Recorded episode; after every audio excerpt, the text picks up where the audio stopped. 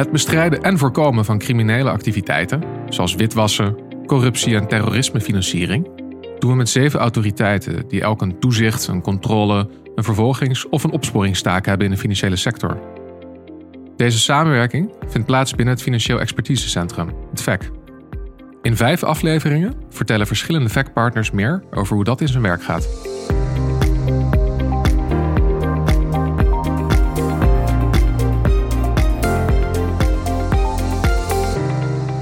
Je luistert naar de derde aflevering. Kennis is macht, kennis delen en kracht. In deze aflevering spreken we over kennis en kennisdeling. Een wat abstract onderwerp, dat wel ontzettend belangrijk is. Op veel manieren. In het algemeen, maar in het bijzonder ook zeker bij het bestrijden van financieel-economische criminaliteit. Vandaag spreek ik met Andrea Wiegman van de Field en Dick Blommestein van de Belastingdienst. Andrea is trendexpert en houdt zich bezig met actuele ontwikkelingen in de financiële wereld. En Dick Blommestein is een vekker van het eerste uur. Hij is werkzaam bij de Belastingdienst, waar hij ook VEC-ambassadeur is. Welkom Andrea en Dick. Ehm, iemand die zich heel erg bezig hield met het belang van kennis is de staalmagnaat en filantroop Andrew Carnegie. Die leefde in de 19e eeuw. Een mooie uitspraak van hem luidt: Een bibliotheek bouwen is verreweg het beste dat een gemeenschap kan doen voor haar mensen. Het is als een onuitputtelijke beek in de woestijn. Uh, Dick en Andrea, zou ik dan kunnen stellen dat het VEC uh, ook een bibliotheek is? En jullie bibliothecarissen? Klopt die vergelijking? Uh, nou, mijn ervaring met het VEC is wel dat uh, je soms verrast wordt met kennis die je zelf als voor vanzelfsprekend houdt. Dat andere partners daar niet van op de hoogte zijn, omdat het toch in de praktijk te specifiek, te veel op je eigen organisatie gericht is.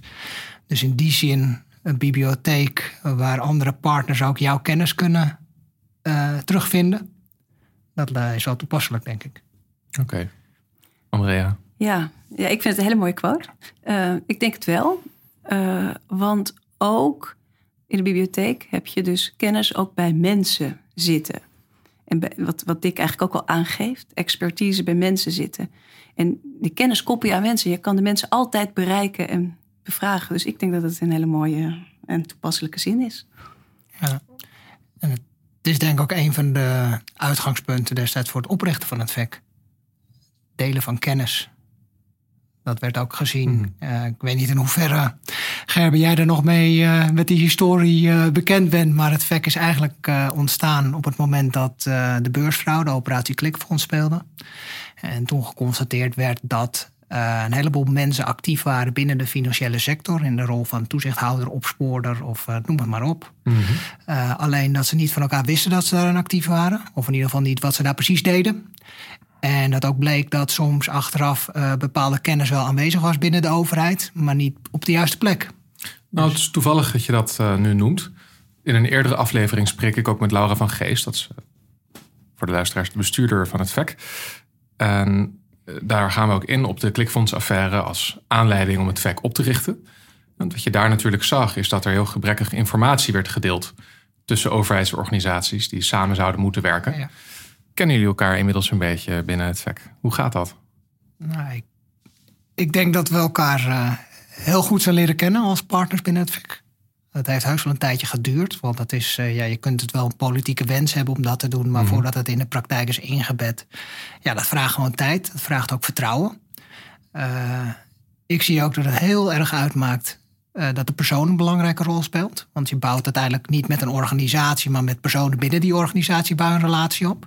En als je daar uh, verschuiving in hebt, dan merk je soms uh, dat het effect heeft. Dat het soms even weer uh, voelt alsof oh, we moeten weer overnieuw beginnen. Dat gaat wel veel sneller om het weer op niveau te krijgen. Maar ja, we kennen elkaar goed.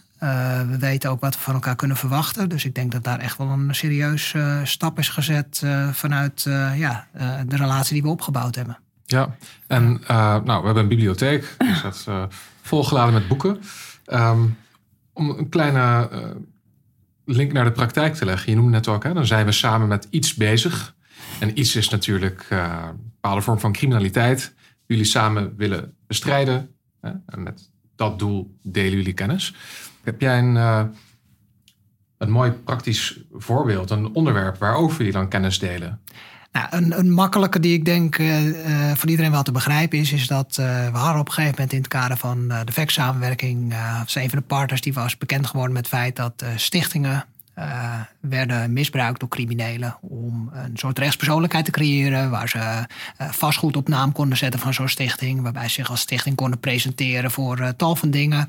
Vaak met hele mooie namen, allemaal maatschappelijk goede doelen. En iedereen had eigenlijk de indruk van, nou, zo'n stichting is eigenlijk per definitie iets goeds, want er zitten allemaal mooie mensen in met mooie idealen. Nou, en die hadden niet op het netvlies dat ook criminelen daar gebruik van konden maken. En dat je eigenlijk heel makkelijk een stichting eh, op kunt richten. En nou ja, uh, dat was zowel voor de publieke partners niet overal bekend. En uh, ook bij de private partners niet, bijvoorbeeld voor de transactiemonitoring.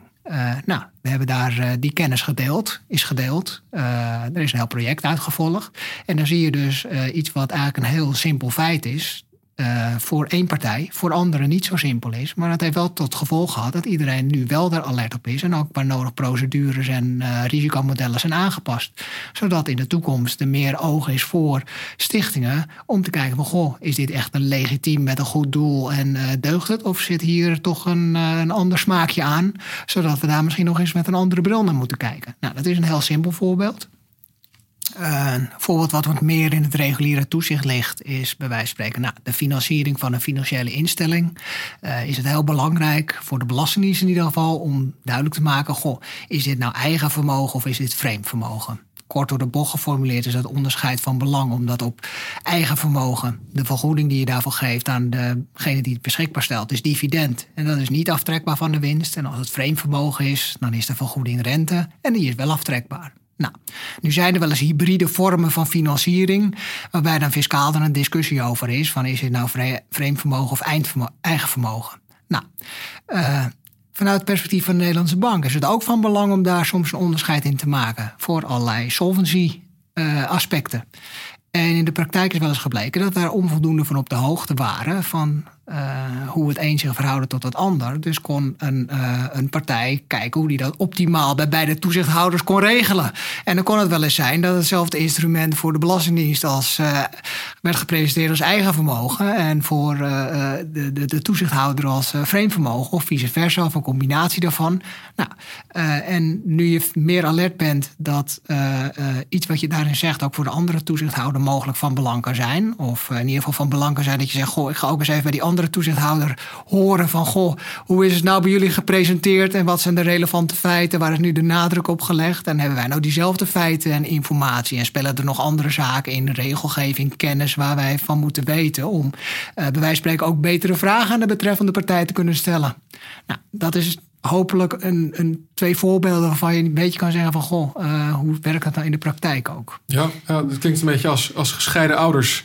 En het kind uh, komt twee keer zakgeld vragen. En ja, ja, ja, ja, nou ja. niks is. Nou, maar wat ik wel mooi vind van wat jij nu ook zegt. Het, nou ja, misschien is dat ook wel bij jouw voorbeeld dan hoor. Maar uh, het, de kennis wordt rijker. Omdat je er met meerdere perspectieven dus naar kijkt. Dus we zijn wel met z'n allen de kennis rijker aan het maken ja. in, in zo'n project. En ja, soms bij dit, dit soort projecten, zeker aan de voorkant ook, zijn we best wel lang aan het zoeken. Hoe gaan we het noemen? Dat is heel grappig. In zo, dan denk je, ja joh, Malafide Stichting had je toch meteen. Nee, stichtingen hadden we meteen. Maar hoe gaan we die stichtingen noemen? En hoe gaan we dat met elkaar aanvliegen? Dus je zit eigenlijk, neem je wat tijd om, dat, uh, om die kennis rijker te maken. Ja. Ja, en ook daar hebben we het net natuurlijk eerder over. Van, goh, ik uh, zat toevallig dan in dat project, maar in het begin wist ik ook uh, relatief weinig van stichtingen in de breedte. Je had wel eens wat uh, gehoord, maar nu weet je veel meer wat voor andere partijen, andere factpartners relevant is in het kader van stichtingen. Hoe bepaalde wetgeving specifiek werkt, wat er voor eisen zijn. Nou, dat geldt ook natuurlijk voor uh, andere partijen waar het gaat om de Belastingdienst. Uh, er werd heel veel gesproken over de Ambi-stichting. En uh, nou, van, nou ja, je richt zomaar een Ambi-stichting op en dan ben je, ben je helemaal vrij en dit en dat. Ambi-stichting? Ja, een algemeen nutbeogende instelling is dat.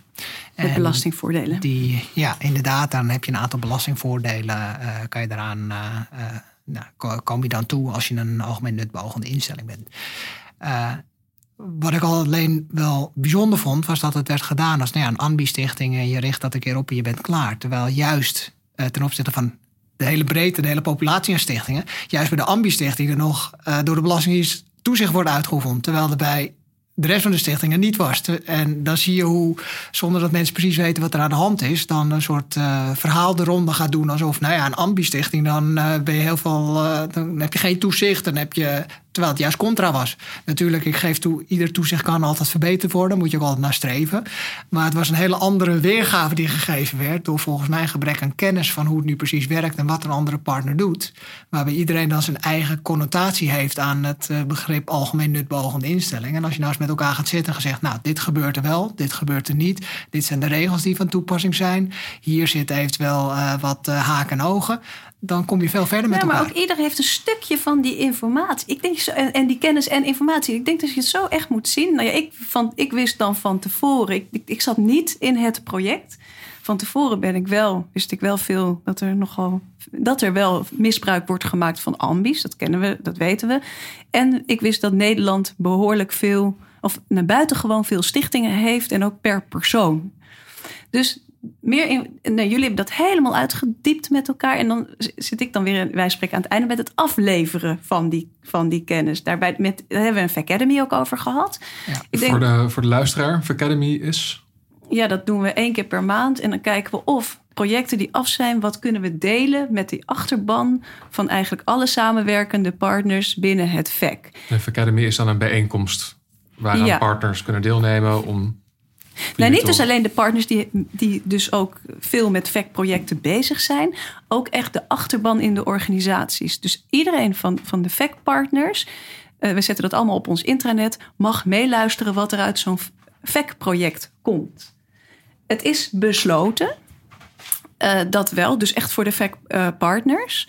Uh, maar dan dan kan je dus, uh, nou ja, we hebben zo zo'n 4 tot 800 inschrijvingen online. En dan vertel je even met alle nou, partners die dan zoveel maanden met een VEC-project bezig zijn geweest. Wat hebben we geleerd? Wat zijn de inzichten die we eruit komen? Maar wat leveren we ook weer af bij de poortwachters? Hoe kunnen we bijvoorbeeld notarissen helpen om betere vragen te stellen van. Uh, dus met, met z'n allen probeer je dus die hele, nou, die hele, met in de hele keten elkaar rijker en sterker te maken. Ja, dus je wisselt niet alleen informatie uit, maar je, je bouwt ook daadwerkelijk op elkaar voort. En 1 plus 1 is daar niet per se 2. Maar nee, nee, drie. Misschien wel negen. Nee, nee, nee. En er komt een heel mooi kennisdocument uit. En ik denk de combinatie met vertellen van ieder die erin heeft, heeft meegewerkt... om te zeggen, dit heb ik geleerd, dit heb ik geleerd... dit kunnen we juist met jullie delen. Want ook de achterban, ja, het is niet alleen voor onszelf. Het is dus voor, dus die helemaal, voor alle eh, partijen die meedoen. En... Um, dus het is vooral dus inderdaad uh, het delen weer. Dat we het ook met z'n allen kunnen gebruiken en in zicht maken. Maar dan naast het vertellen van dit heb ik geleerd. En dan kunnen ook mensen vragen stellen. Is er dus een kennisdocument. En dat is ook heel belangrijk. Want dan kan je nog een keer die bibliotheek nog een keer nalezen. Ja. Nu wordt de vergelijking wel heel letterlijk met ja. de bibliotheek. Ja, maar het is wel belangrijk. Ja, en we hebben het nu al best veel gehad over uh, de FAC partners. Dat zijn publieke organisaties. Zo'n Academy die je net noemt is een eh, besloten gebeuren. Ook moeten wel wij zeggen, ook wel eens, uh, uh, wij hebben ook wel eens besloten met private partners. Als er een, een VEC-project is geweest uit de publiek-private samenwerking, wat ook een gedeelte is, dan zijn ook de private partners van de banken mogen ze ook luisteren. En die stellen ook hele interessante vragen. Hoe oh. kunnen wij dat dan beter zien? Hoe kunnen wij... Help ons dan ook. En, en dus, die, dus banken luisteren dan ook mee. Nou, daar ging mijn vraag ook over. Van hoe, hoe ziet de betrokkenheid van private partijen, van banken of notarissen die je net noemt? Ja. Hoe ziet die eruit binnen het VEC en met betrekking tot kennisdeling? Ja, nou ja, daar geldt natuurlijk uh, hetzelfde als voor de publieke partners. Kijk, uh, uh, om het voorbeeld maar van de banken te nemen, want dat zijn ook de voornaamste uh, zeg maar private partijen die aangesloten zijn bij het VEC.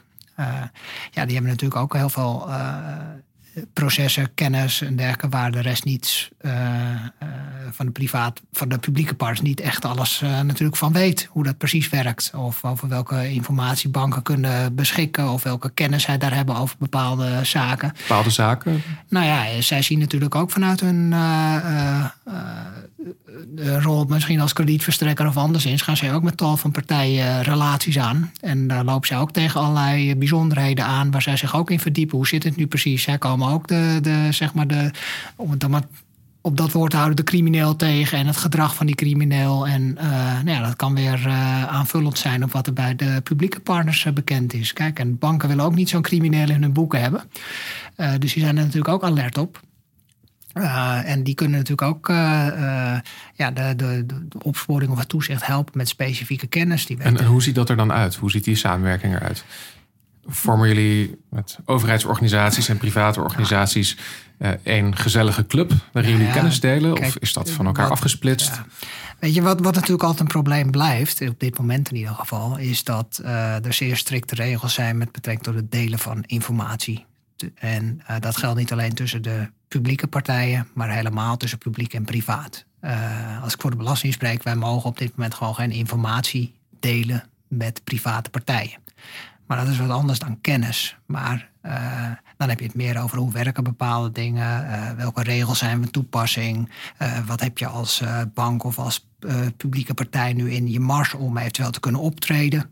als je bijvoorbeeld bij malafide stichtingen project, nou ja, wij kunnen natuurlijk belastingaanslagen opleggen. Of we kunnen een, een toegekende status van een ambi kunnen we intrekken. Of, of noem maar wat. Een bank die kan bijvoorbeeld afscheid nemen van de klant. Dat is allemaal niet makkelijk. Maar die kan, die kan ook nog wel wat in het civiele domein.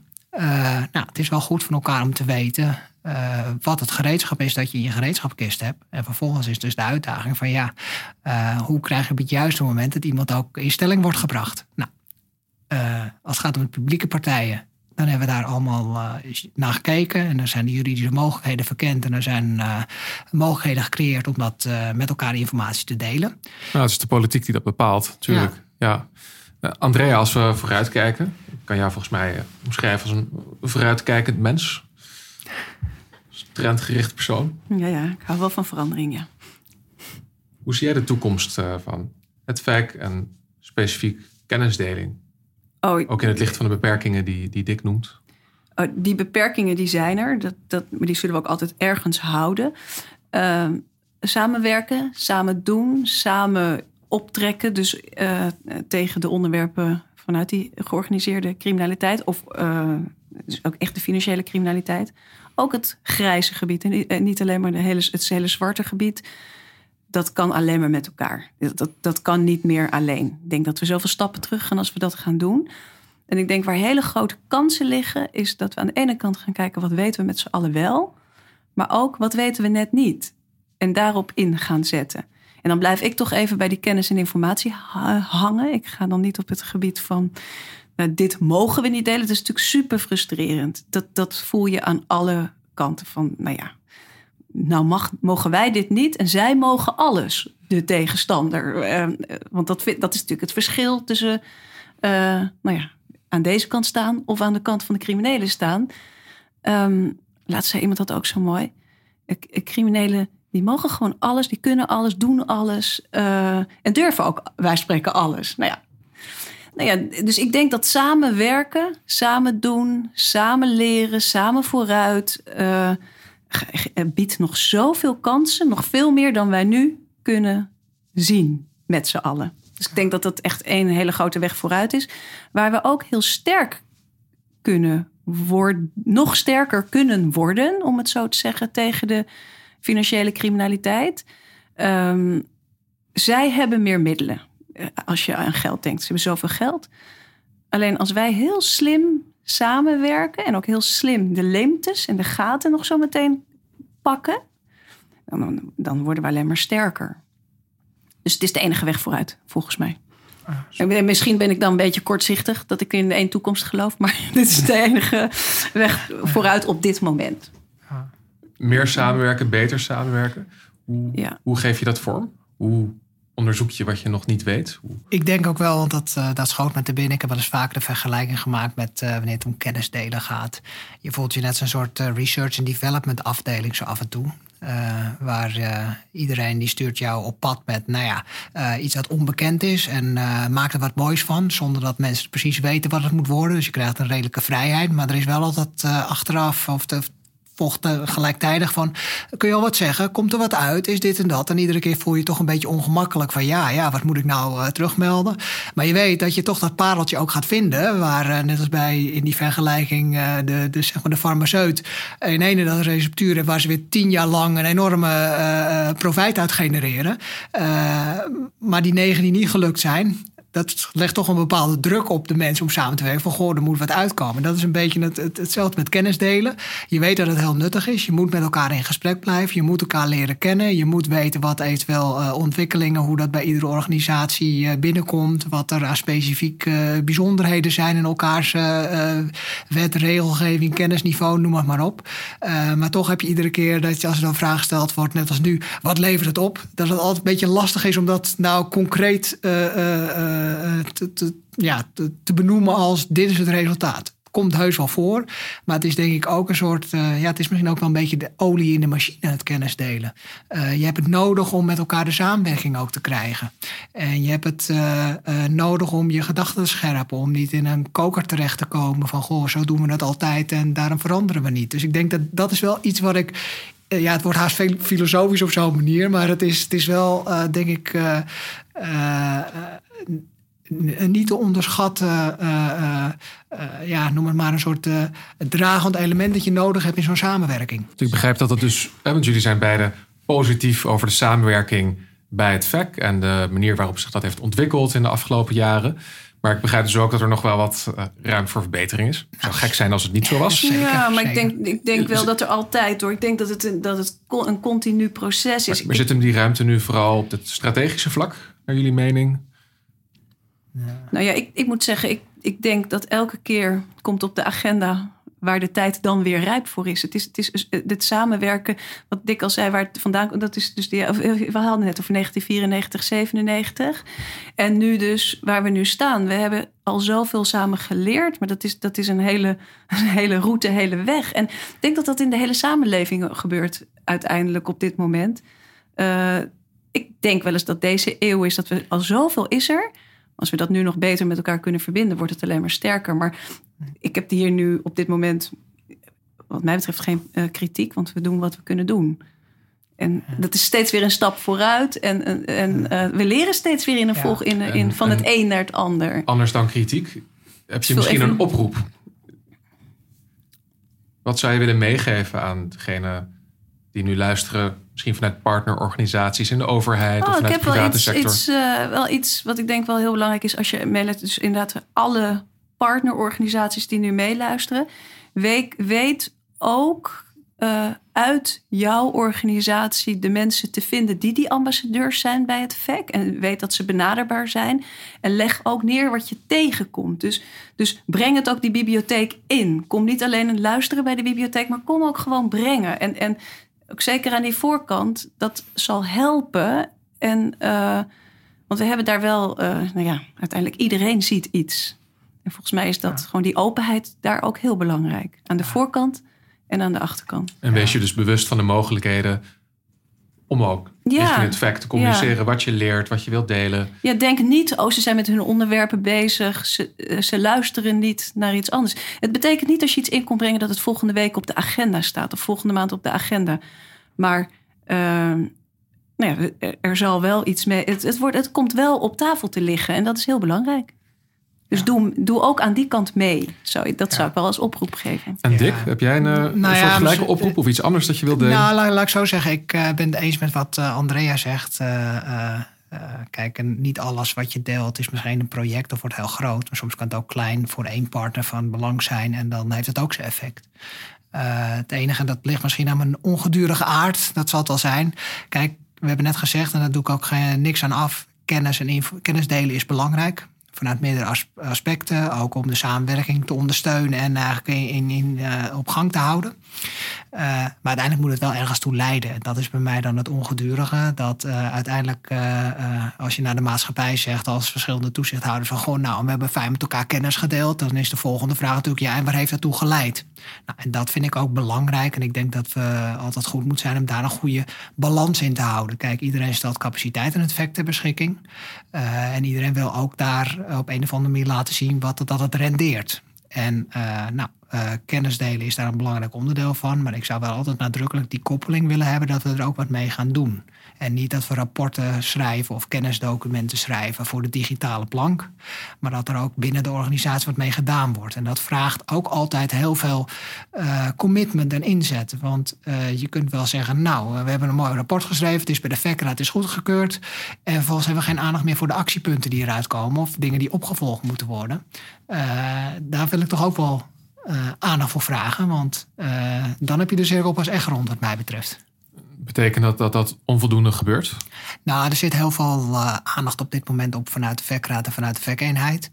Uh, maar het is in het verleden natuurlijk best voorgekomen, zoals in iedere organisatie, dat er gewoon, wat mij betreft, in ieder geval uh, meer in had gezeten. En dat het om welke omstandigheid dan ook, dat het ja, wat schraal is. Capaciteit is natuurlijk wel een ding. Hè? Bij elke organisatie hebben wij ja, met capaciteit tuurlijk, te maken, tuurlijk, waar je ook zit. Um, maar dan is het toch, uh, ja, ja, ik denk dat dat ook echt. En, en die ambassadeursrol die je zegt, of jij iemand bij een organisatie hebt zitten die het echt belangrijk vindt, er echt uh, achteraan gaat en echt probeert om iets te veranderen. Of iemand die bij de eerste tegenwerking denkt, nou ja, uh, ik kijk het eerst even aan of het echt belangrijk gevonden wordt voordat ik nog een poging waag. Ja, daar zit het een ja, en hoort, dit hoort er wat mij betreft ook wel echt bij. Want ik heb ook wel bij bijvoorbeeld sommige van die kennisgroepen, hè, dat sommige mensen zijn al jaren met dat onderwerp bezig en zeggen, nou, er wordt toch niet naar geluisterd, hè, bij wijze van spreken. En nu ineens wel. En dan, dan zeg ik doorgaan. Ja, dat is natuurlijk als je met de toekomst bezig bent, moet je gewoon doorgaan en het blijven. En het komt vanzelf hoger op de agenda als het echt urgenter weer wordt. Of dat er meer mensen zeggen. Daar is denk ik ook heel belangrijk voor. Als meer mensen zeggen: dit is urgent. Dat heeft toch kracht, nou ja, uiteindelijk. Het VEC kan daar ook een rol in vervullen. Hè? Want Niks je kan je alleen. Uh, VEC-raad zitten de, toch de, de bestuurders in van de organisatie. Uh, als die wat vinden, dan heb je daar ook een extra legitimiteit voor om iets met iets aan de slag te gaan. Het is, uh, kijk, als, de als, als ik iets zeg van dit is belangrijk, dan is het toch wat anders dan dat de VEC-raad heeft besloten dat het een belangrijk onderwerp is. En dan kan mij dat ook helpen binnen mijn eigen organisatie om daar op een andere manier of meer aandacht of capaciteit voor te krijgen. Ja, duidelijk. Andrea, Dick, onze tijd voor nu zit erop. Voor de luisteraars, ik hoop dat jullie waardevolle nieuwe dingen hebben kunnen leren over het werk van het VEC. En mocht je werken bij een van de VEC-partners en je hebt waardevolle kennis of informatie die je wilt delen, weet de VEC-ambassadeur in je eigen organisatie te vinden.